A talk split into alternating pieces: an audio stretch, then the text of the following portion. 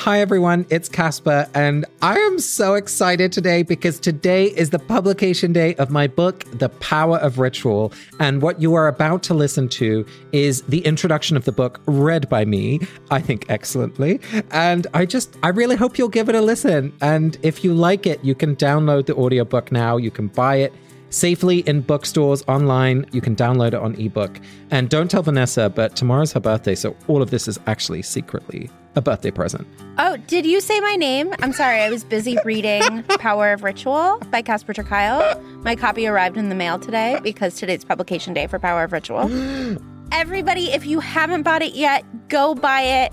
Enjoy this little teaser of Casper reading his book. And Casper, congratulations. We are so, so proud of you Yay. and so excited that this amazing, life changing book is in the world. Thank you, everyone. Thank you, Vanessa. Love you. I love you. Go buy his book.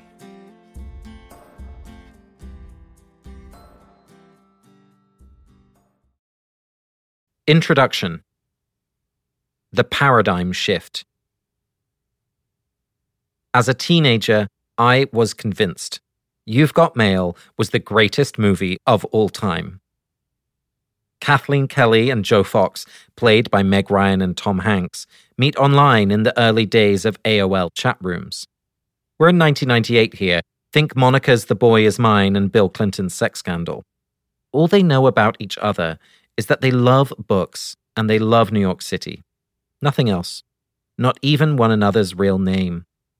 And through the back and forth emails that they send each other, they fall in love. They're honest with each other about their secret fears and hopes and pain. They share everything that they don't tell even their partners. This is the best of online anonymity, feeling intimately connected and totally safe at the same time.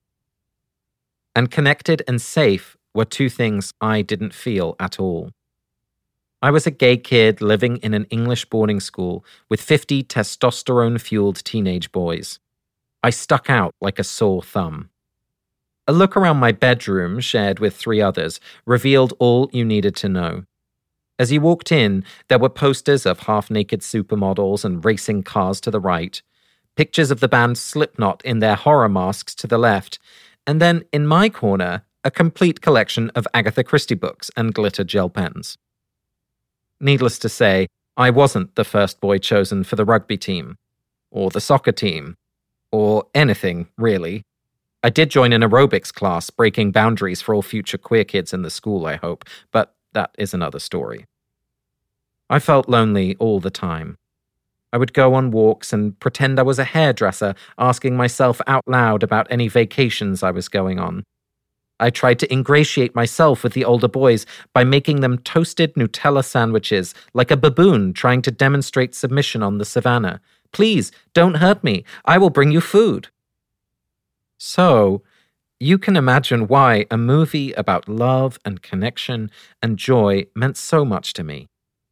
And it's important to say that, spoiler ahead, the two characters in You've Got Mail don't actually meet until the final, my very least favorite, scene.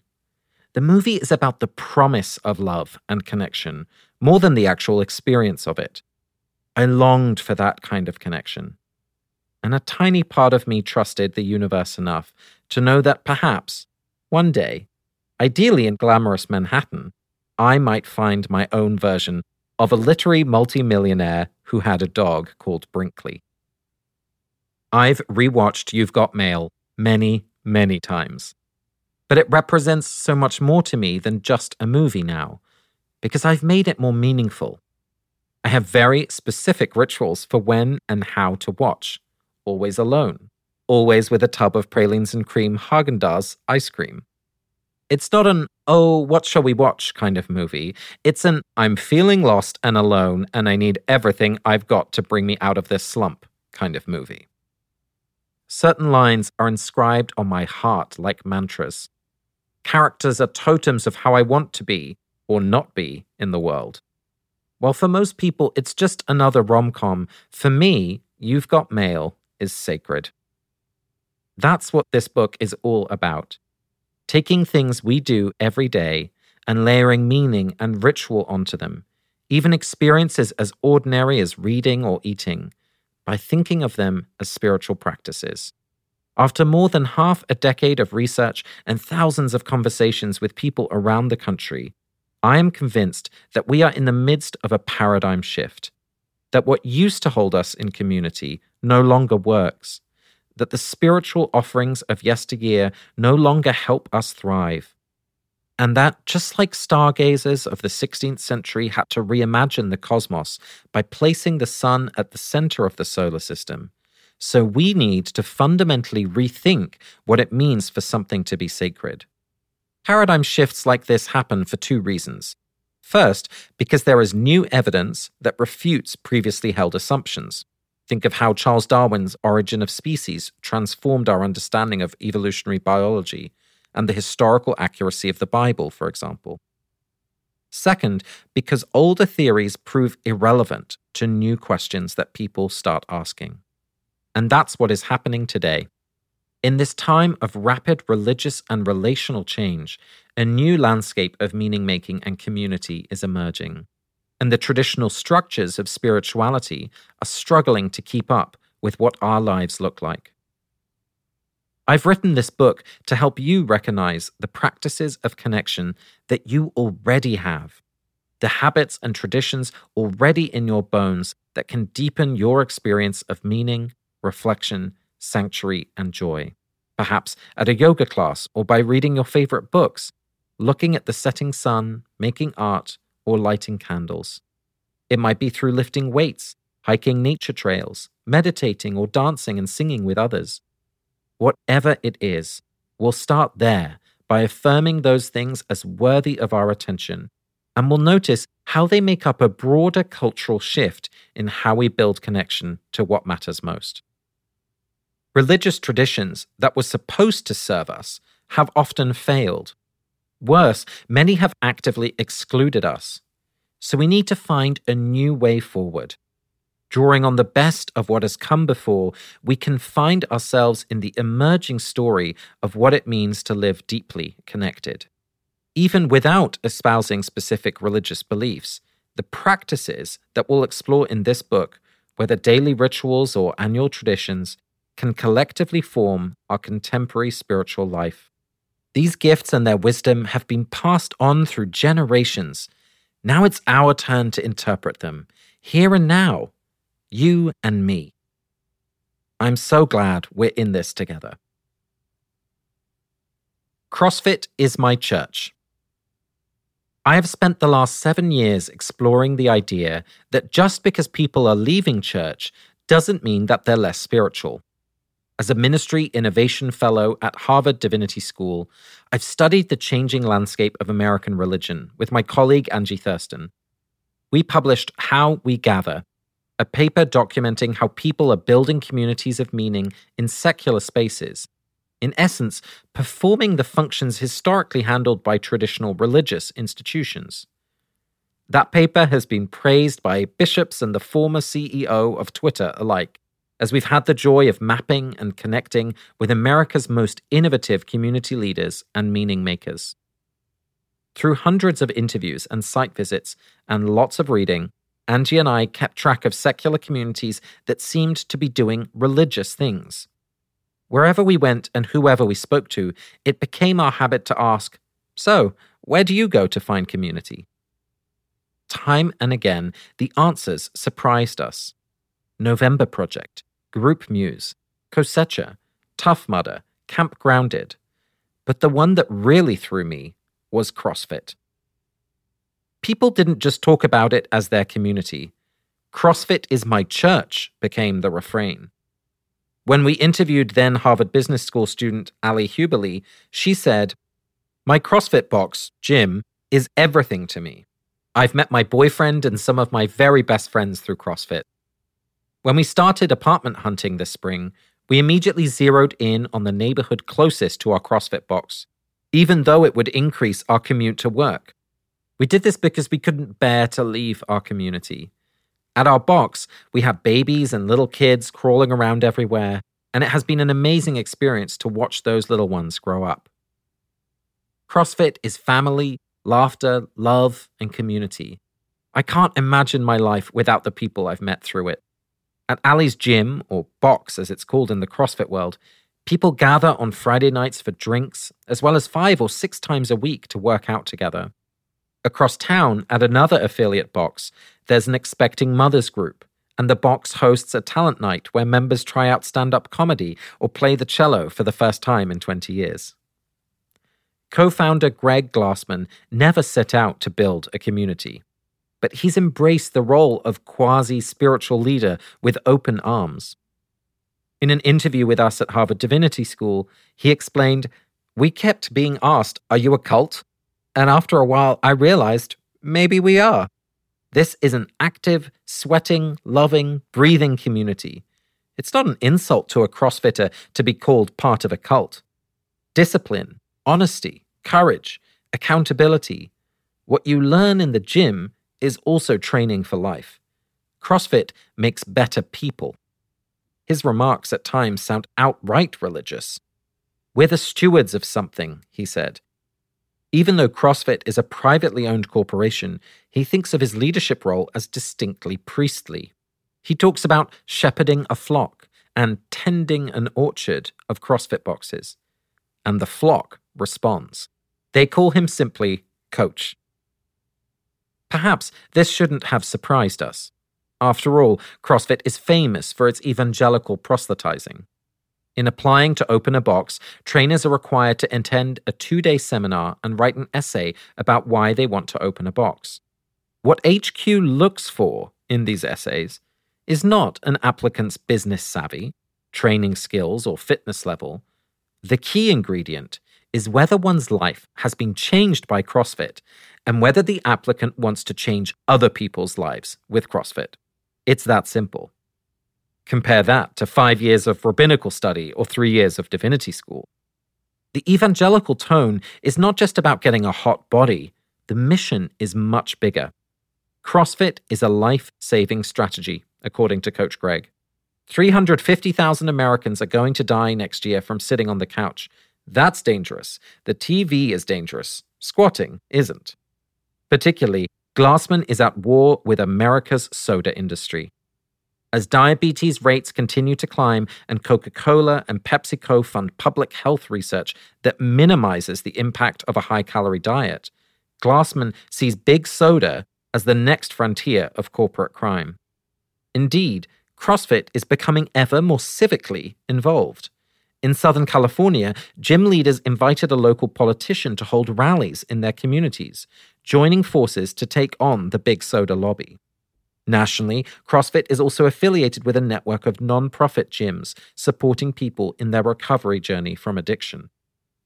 Even more striking, and much like religious congregations, CrossFit has found a way to honor its dead, specifically members who have died in the line of fire military service members, police officers, and firefighters.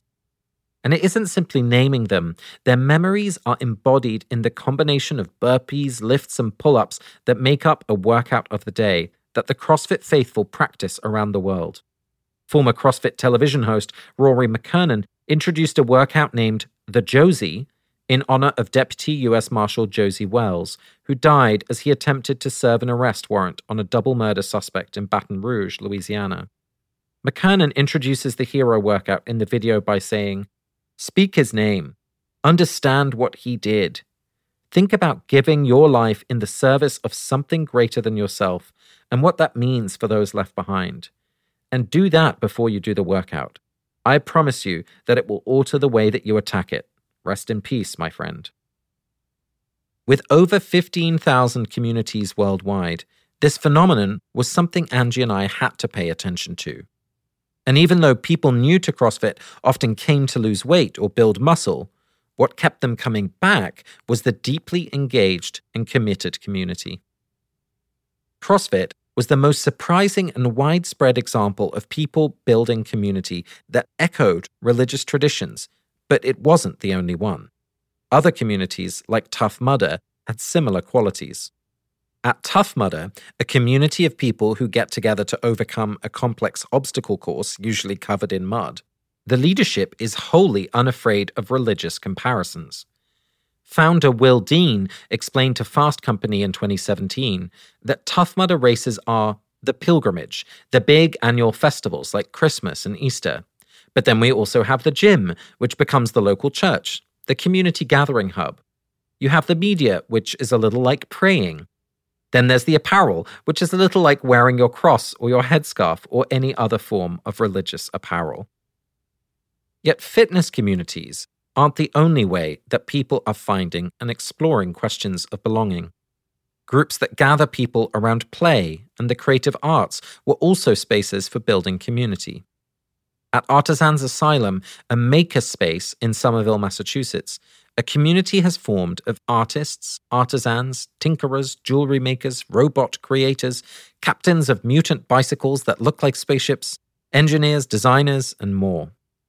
The creative spirit that runs through the space is embodied in the generosity of members showing one another how to use unfamiliar machines or materials. An active mailing list helps people source difficult to find parts and helps new artisans get started.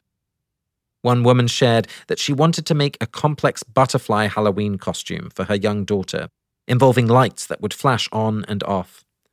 Within hours, the material she needed had arrived on her doorstep, and a highly skilled maker was ready to guide her through the process. At Thanksgiving, the whole community gathers for a giant potluck they call Maker's Giving, with their creations adorning the long tables alongside homemade dishes. But Artisans Asylum has become more than a community. It is the place where people come to grow into the person they want to be. Learning a new skill like welding gives members the confidence to try something new like improv or singing. Becoming a mentor to someone new to a craft shapes how members see themselves in the world. And because the space is open 24 hours a day and a number of members have insecure housing, the whole community has become passionate about advocating to city government about better public housing. The congregational parallels are not difficult to spot. After a year and a half of interviews and participant observation, Angie and I were ready to share what we'd learnt in our How We Gather paper. We found that not only did secular spaces offer connection in similar ways that religious institutions once did, but they also provided other things that filled a spiritual purpose. Communities that we studied offered people opportunities for personal and social transformation offered a chance to be creative and clarify their purpose, and provided structures of accountability and community connection. And because the leaders of these communities became trusted and respected, they were often approached by community members about life's biggest questions and transitions. We heard of weddings and funerals being led by yoga instructors and art class teachers, of people being counseled through a diagnosis or breakup by leaders more expert in fitness than finer matters of the heart and spirit. One SoulCycle instructor remembered getting a text on a Sunday afternoon from one of her regular riders simply asking, Should I divorce my husband? With no formal training or preparation to handle these momentous life transitions, community leaders did their best anyway. Communities rallied around members who were sick bringing food, raising money for hospital visits, and driving them to appointments. More and more, even though they looked nothing like traditional congregations, we saw how old patterns of community were finding new expressions in a contemporary context. What studying these modern communities taught me is this. We are building lives of meaning and connection outside of traditional religious spaces but making it up as we go along can only take us so far. We need help to ground and enrich those practices. And if we are brave enough to look, it is in the ancient traditions where we find incredible insight and creativity that we can adapt for our modern world. Why this matters. Noticing these shifts in community behavior isn't just interesting, it's important in the midst of a crisis of isolation where loneliness leads to deaths of despair, being truly connected isn't a luxury, it's a lifesaver. Rates of social isolation are rocketing sky high. More and more of us are lonely and unable to connect with others in the way that we long to. A 2006 paper in the American Sociological Review documented how the average number of people that Americans say they can talk to about important things declined from 2.94 in 1985 to 2.08 in 2004. Essentially, we've each lost someone to care for us in the moments when we most need it. And that number includes family members and spouses, as well as friends. Our social fabric is fraying. Health officials now talk of social isolation as an epidemic. When Dr. Vivek Murthy moved through his confirmation process to become the 19th US Surgeon General in 2014, he was asked which health issues he particularly hoped to address. In an interview with Quartz, he explained that he didn't list loneliness in that priority list because it was not one at the time. But while traveling around the country, he met numerous people who would tell him stories of their struggles with addiction and violence, with chronic illnesses like diabetes, and with mental illnesses like anxiety and depression. Whatever the issue, social isolation made it worse. What was often unsaid were these stories of loneliness, which would take time to come out. They would not say, Hello, I am John Q, I am lonely. What they said was, I've been struggling with this illness, or my family is struggling with this problem. And when I would dig a bit, it would come out. Disconnection sours the sweet things in life, and it makes any hardship nearly unbearable. Indeed, suicide rates are at a 30 year high. The data are clear. In a landmark meta analysis of over 70 studies, Dr. Julianne Holt Lunstad demonstrated that social isolation is more harmful to our health than smoking 15 cigarettes a day or being obese. Holt Lunstad concludes in her 2018 American Psychologist paper that there are perhaps no other facets that can have such a large impact on both length and quality of life from the cradle to the grave as social connection. While our culture often lifts up the importance of self care, we're desperately in need of community care. Without it, the impact of social isolation shows up in numerous ways. It is harder to find work.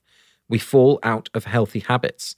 And in heat waves or superstorms, we're more likely to be forgotten by neighbors and perish. Perversely, when we feel far away from one another, our brains have evolved not to foster connection, but instead to strive for self preservation. Vulnerability and empathy expert Dr. Brene Brown explains in her book, Braving the Wilderness When we feel isolated, disconnected, and lonely, we try to protect ourselves. In that mode, we want to connect, but our brain is attempting to override connection with self preservation. That means less empathy, more defensiveness, more numbing, and less sleeping. Unchecked loneliness fuels continued loneliness by keeping us afraid to reach out. My husband and I call this entering the doom spiral, where one thing leads to another, and soon it feels impossible to get out. Once in the doom spiral, our brains desperately try to counteract the loss of social connection, but struggle to do this alone. In his landmark book, In Over Our Heads, Harvard development psychologist Dr. Robert Kegan explains the mental burden of modern life may be nothing less than the extraordinary cultural demand that each person in adulthood create internally an order of consciousness comparable to that which ordinarily would only be found at the level of a community's collective intelligence. More simply put, we need to recreate an entire village network of support in our own brain, alone. And this goes far beyond physical support and even mental health we feel unaccompanied at the level of our own souls, writes Kegan. Yet, despite the dire warnings that these statistics offer, there is hope. The solutions are age old and all around us. As much as for our joy as for our mental health, we can deepen our existing connections to the world around us and to one another. We can regrow those relationships that have withered away. We can be one another's medicine. I have learned that disconnection is about more than our physical and emotional well being. Our spirits, too, suffer. Without rich relationships and a sense of connection to something bigger than ourselves, the occasions that could mean the most in our lives feel emptier. As we encounter major life moments, weddings, births, funerals, We often find ourselves at a loss for how to mark them without the rituals we once had with religion. Think of Cheryl Strayed's story in her memoir, Wild, about how, without a religious upbringing, she didn't know what to do when her mother died. What would happen at the funeral? Who could she go to for help during her grief?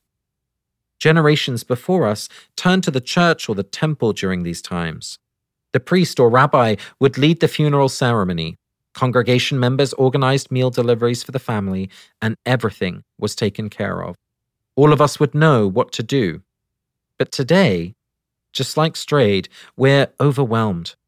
Without clarity on what to do when we meet these milestones, we let them pass by, unable to live through them wholeheartedly. More than that, the number of occasions we deem worthy of ritual are embarrassingly small. It strikes me that as the cost and stress of weddings has gone up, the number of other rituals and celebrations has gone down.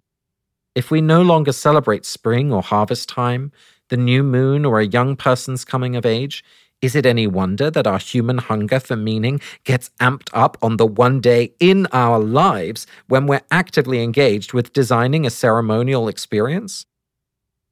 What I propose is this. By composting old rituals to meet our real world needs, we can regrow deeper relationships and speak to our hunger for meaning and depth. But why are we in this mess? We need to understand the era defining patterns in religious decline that we're in and what that decline means for each of our lives. Rise of the Nones. Much has been written about the decline of religion and the rise of the so called nones, people who tick none of the above when asked about their religious identity. Whereas nearly a century ago, Americans could assume that just about everyone around them fit into a religious box Catholic, Presbyterian, Reformed Jewish, AME, Quaker. Today, many of us straddle multiple identities or have none at all. Perhaps you grew up with a Hindu father and a Jewish mother, celebrated both Passover and Diwali, and now find yourself practicing a bit of both or your former Methodist parents took you to an Episcopal Sunday school for a few years before church slowly drifted into the background of family life. Or perhaps, like me, you weren't raised with anything in particular, but celebrated popular holidays and had a mix of family rituals and traditions. Wherever you fall on this spectrum, you are part of the shifting sands of religious identity and practice.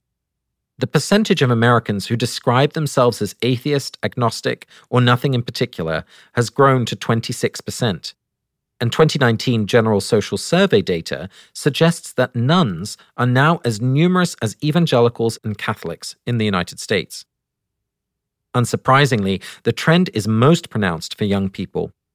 Among millennials, those born between 1980 and 1995, the number stands at 40%, according to a Pew Research Center poll published in 2019. Research data also suggests that each new generation is less religious than the last. A Barna Group poll in 2018 revealed that 13% of Gen Zers consider themselves atheists, more than double the 6% of American adults overall. But the trend toward disaffiliation holds true across every age cohort. In 2014, nearly one in five boomers were nones, 17%, and nearly one in four Gen Xers fit the same bill, 23%.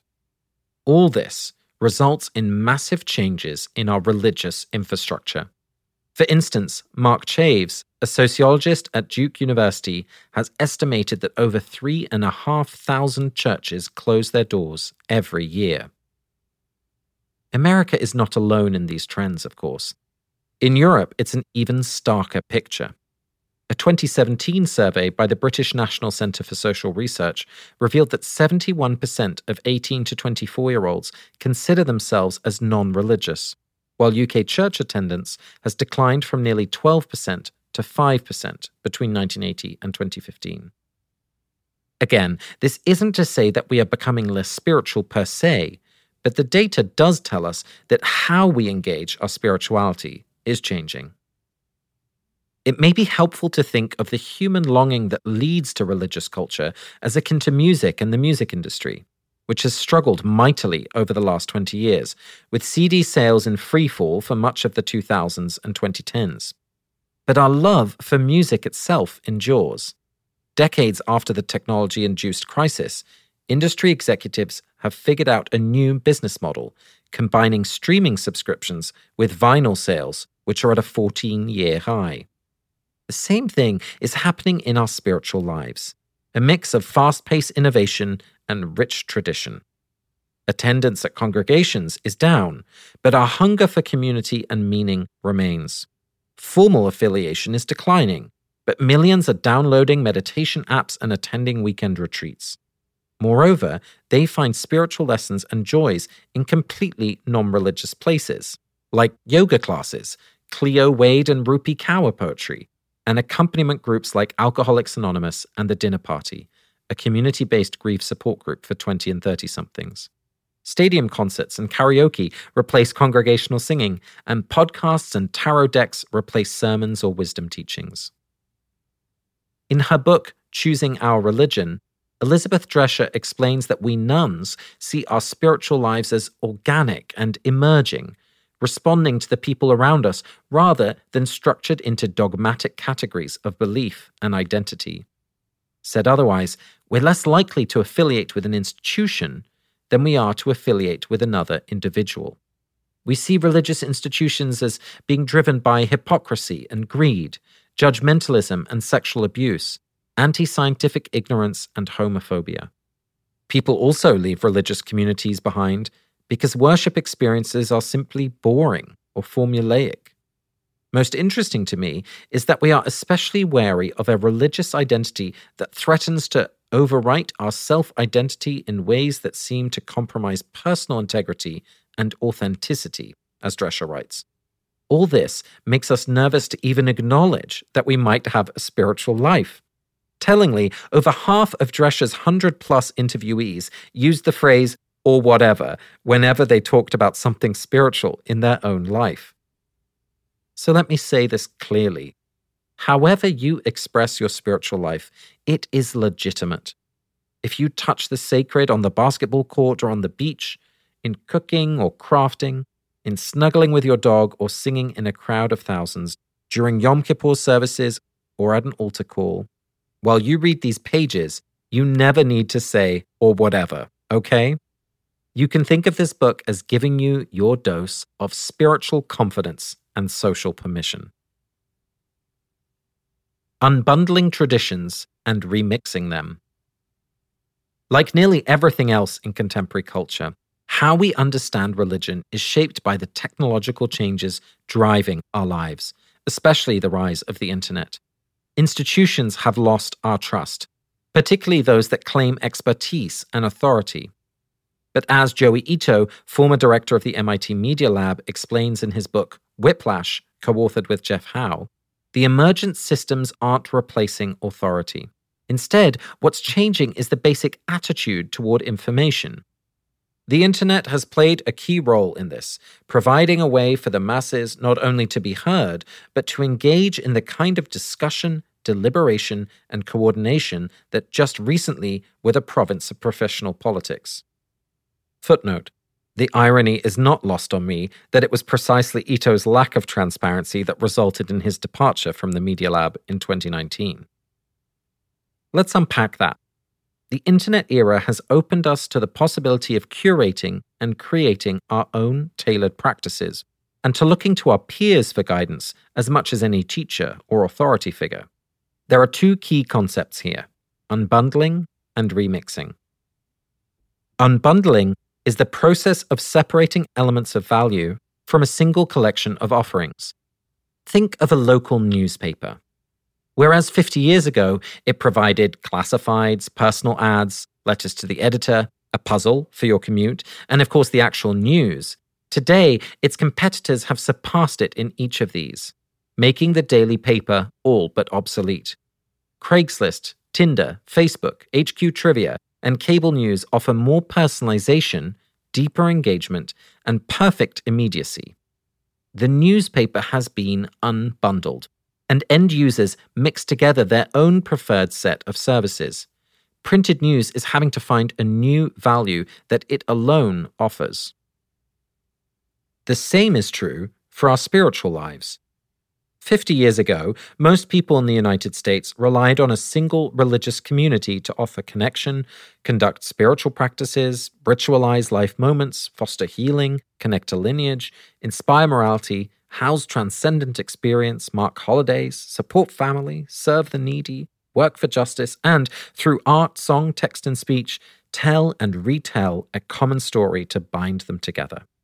Further back, religious institutions provided healthcare and education too. Today, all of these offerings have become unbundled. Some healthcare and education is provided by the state, while for those who can afford it, various private corporations provide the rest. Communal seasonal celebrations have shifted to sporting events like the Super Bowl, national celebrations like the 4th of July and Thanksgiving, with only a sprinkling of religious highlights remaining most notably Christmas. As for life transition rituals, we mostly make those up with our friends as we go along, if we have enough time and energy for it. We might introspect by using a meditation app like Headspace or Insight Timer, find ecstatic moments of connection at a Beyonce concert, or go hiking to find calm and beauty.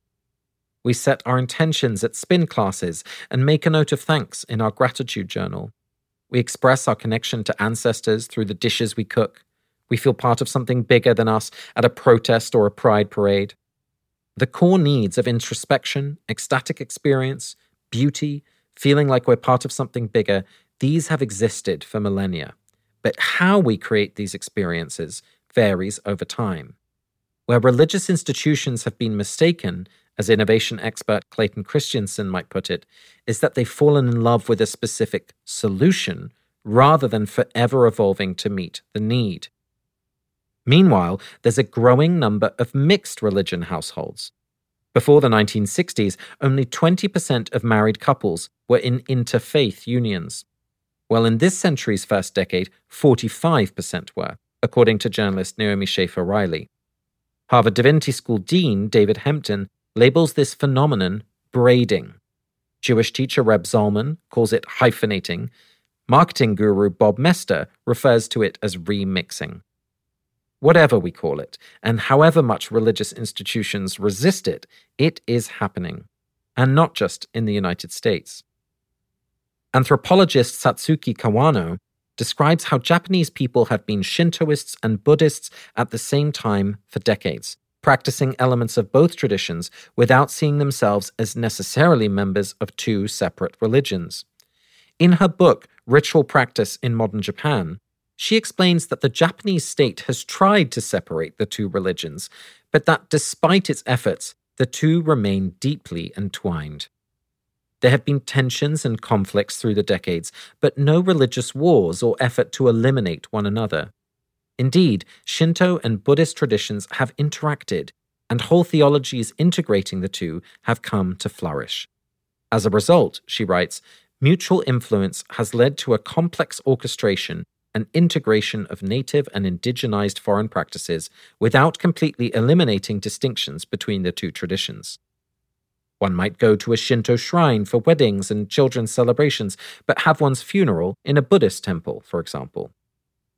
But as we benefit from unbundling and remixing traditions that allow us ever more personalization, we find that we share less and less with one another. We're left isolated and longing for connection. Four levels of connection. Like me, you might have been raised without a religious background. Or perhaps you were born into an identity that doesn't quite fit you might be atheist, agnostic, at the edge of your tradition, spiritual but not religious, unsatisfied in your spiritual home, or simply unsure. Whatever language you use to describe yourself, you've been patching together your spiritual life and are longing for something authentic, something more meaningful, something deeper. The purpose of this book is to show you how you can transform your daily habits into practices that create a sacred foundation for your life. I'll share some ancient tools reimagined for today's culture, and I'll tell some stories about others who are showing us a way forward. Deep connection isn't just about relationships with other people, it's about feeling the fullness of being alive. It's about being enveloped in multiple layers of belonging within, between, and around us. This book is an invitation to deepen your rituals of connection across four levels connecting with yourself, connecting with the people around you, connecting with the natural world, and connecting with the transcendent. Each layer of connection strengthens the other, so that when we feel deeply connected across those four levels, it's as if our days are held within a rich lattice work of meaning. We're able to be kinder, more forgiving. We heal, we grow. And each of these layers is rooted in insights from many of the world's wisdom traditions. For thousands of years, those traditions have kept communities together, helped people grieve loss, and celebrate joy. The great myths of the world helped us make moral sense out of chaos and catastrophe. Even if we're a little nervous to engage the traditions, they have much to teach us. Some things have changed, of course, since those ancient traditions were established. No longer do we need myths to explain how the sun rises and sets, where floods come from, and what lies underground. Instead, we have new questions how can we truly find rest in a stressed out 24 7 world? How can we remember our enoughness in an economy that always pushes us for more? How do we cultivate our courage to stand against injustice? In Chapter 1, I'll explore two everyday practices that help us connect to our authentic self sacred reading and Sabbath. Chapter 2 proposes eating and exercising together as two sacred tools to help us connect deeply with others. Chapter 3 focuses on reimagining pilgrimage and the liturgical calendar to connect us more intimately with the natural world. And Chapter 4 explores what connecting to the divine might look like by reframing prayer and participating in a regular small group of support and accountability. Finally, chapter 5 is a reminder that we are all inherently born into belonging. The practices here are simply the tools to help us remember. I've written this book because, although there is much practical guidance out there, it is often bundled up with bits of religious culture that are hard to decipher and painful to stomach. Institutions have turned mysteries into dogmas, They've lost their lightness of touch to translate timeless wisdom into relevant teaching. It is time to liberate the gifts of tradition so that all of us can live lives of integrity and joy. Each of us has permission to curate and create rituals that will help us connect, and I hope these pages can be a source of accompaniment as you make your own way. Throughout the book, I'll share my own attempts as a spiritual beginner some of which I hope can be of practical help for your own journey. I also hope this book will help us be less isolated in our spiritual lives. The interlocking systems of oppression depend on our feeling alone and ashamed. The gift of spiritual practices is that they cultivate courage so that we will risk more for one another. Nothing would bring me greater happiness than knowing that sacred reading groups become hubs of activism, that learning the same songs mean we can sing them together in the streets. Intention, attention, and repetition. Words like spiritual practices and rituals conjure up monks in dimly lit temples or extremely difficult yoga poses. And they can be those things. But what I mean follows the wisdom given to me by activist and minister Kathleen McTigue, who looks for three things in any practice or ritual intention, attention, and repetition. So, though you may take the dog out for a walk numerous times a day, ticking off the repetition component, it isn't a ritual practice if you're also on the phone because you're not really paying attention to your pup and the walk you're on. It's simply a habit. Or you might read every night before bedtime but not really bring any specific intention to it. Again, that doesn't match our description of a ritual or practice. However, I've come to believe that just about anything can become a spiritual practice gardening, painting, singing, snuggling, sitting. The world is full of these rituals. Just look at the pre-game handshakes at a Cleveland Cavaliers basketball game. We just need to be clear about the intention What are we inviting into this moment? Bring it our attention, coming back to being present in this moment, and make space for repetition, coming back to this practice time and again. In this way, rituals make the invisible connections that make life meaningful visible. If you're like me, you'll try out lots of different things that don't quite vibe or fall away after a couple of tries. That's absolutely fine. If after some time you find one or two things that start to feel consistently like they're your practices, that's when you've got a winner. A note on that word, spiritual. It is easy to avoid the spiritual today. We try to satiate our longing for connection by scrolling endlessly through social media feeds. My personal favorite is the YouTube hole, where after an hour I look up from my phone and can't quite believe the time that's passed while I've been watching drag queens or soccer match recaps. When we do pay attention to the moments of real meaning, they can overwhelm us. Holding a baby in our arms for the first time, hearing music that makes us weep, being out on the water and feeling completely at one with the elements around us, it can be overpowering to feel deeply connected. These moments unlock memories, longings, traumas, and frequently tears. And to me, these moments are sacred. They are spiritual.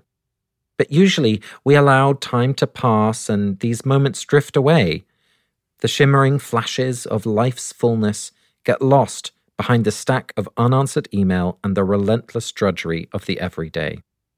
We forget the intention we'd set to go out into the forest more often, to start making music again, to spend more time with the ones we love. At least, I know I do. Think about your own life. When was the last time you felt deeply connected to something bigger than yourself? Where were you? What did that feel like? And what words would you use to communicate that experience? By and large, we are starved of good language to describe what matters most to us, to confidently communicate with others those moments of deep meaning. And as spiritual teacher, scholar, and activist Barbara Holmes writes, our isolation in experiencing moments like these further privatizes our interpretation of them. Neuroscience, too, tells us that when we can't fully describe what we're feeling, we tend to discount the feeling itself as illegitimate or unworthy of our or others' attention. Stay with me if you can, even if these words feel a little uncomfortable. Imagine they're beautiful new leather shoes that are still a little rigid as you walk. They just need some time before they've molded to the shape of your feet. Soon enough, you'll have found the right words or become used to these to help you pinpoint that feeling we're talking about together. This language challenge isn't random. It's tricky for a reason. We've been taught to see the world as divided between the sacred and the profane, the religious and the secular. We've been taught that there's somehow a line that makes a church building sacred and a supermarket secular. That vertical line is an invention. Instead, imagine a horizontal line between the shallow and the deep. It stretches across every place and every person. When we can sink below the blur of habit, we can be present to that portion of our experience where we find deepest meaning.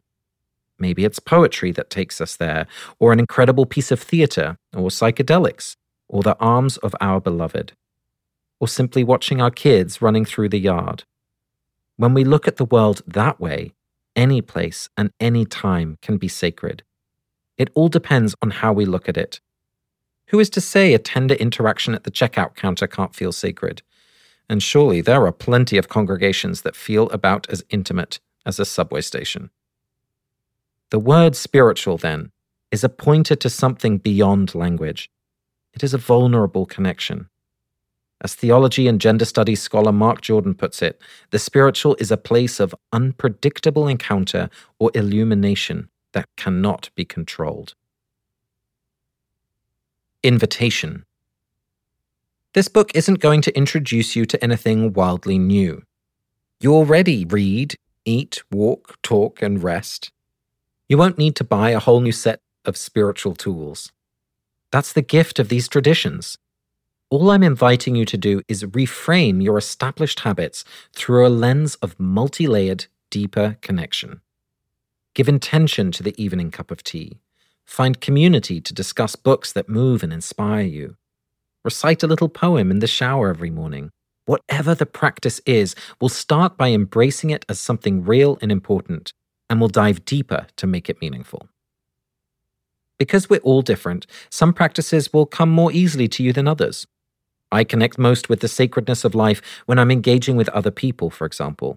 I love to sing, to play board games, and to eat with others. My husband Sean, in contrast, will look at my weekly calendar and break out in hives because of the number of calls, meetings, and meals I've scheduled. His way of connecting is by being in the natural world or spending quality time on his own. On the other hand, I struggle to make time to be outside. One of the first moments when I knew that I loved him was when we went to the symphony together, and halfway through the piece, I turned to look at him and saw tears streaming down his face not because he was upset, but because he was able to open himself to the beauty of the music and feel its depth and intensity resonating with his own life. How I wish for that kind of authenticity and vulnerability. Each of us has our own gifts, our own walkways through life and its mysteries. So be gentle with yourself as you discover what captures your attention and opens your heart. This book is an invitation to explore the layers of experience that we can dive into in every practice. And as we do, struggling here and there, remember there is nothing that can get between you and life's deepest connection. Nothing, no matter how powerful, can ever take that away. Not depression or anxiety, not assault or addiction, not grief or jealousy, not poverty or wealth. Each of us is entirely worthy and beloved, even you, especially you. Our shared human condition means that we forget this all the time, which is exactly why we need practice to help us remember. So don't worry if you struggle here or there, or with all of it. I've found that having friends and mentors with whom you can talk about this kind of stuff without feeling self conscious suddenly makes it all much more doable. But whether you're an old hat or a spiritual beginner, whether you're a Potterhead or watching a 90s rom com, you have everything that you need to take your next best step. Let's begin.